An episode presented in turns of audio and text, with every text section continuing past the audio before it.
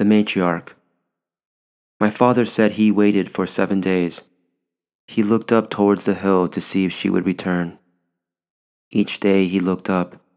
Each day he looked down. He began to lose faith. He was 5 years old, a little boy, desperate, face wretched in hunger pains. His younger brother was only 3. He would nurse him with what little food he could find. Moments of delirium mixed with fear, despair, then fear again would mingle and dance around him. He could hear the moans, the feeling of grim, the silence of hopelessness.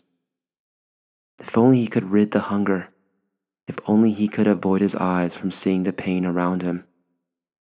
He looked up, and she was nowhere to be found. He was looking for her, his mother. One day, she appeared, her silhouette casting a shadow, her hands holding a bushel of grass.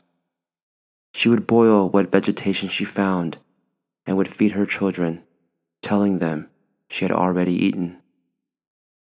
My father knew she was lying, but he ate quietly, swallowing his tears.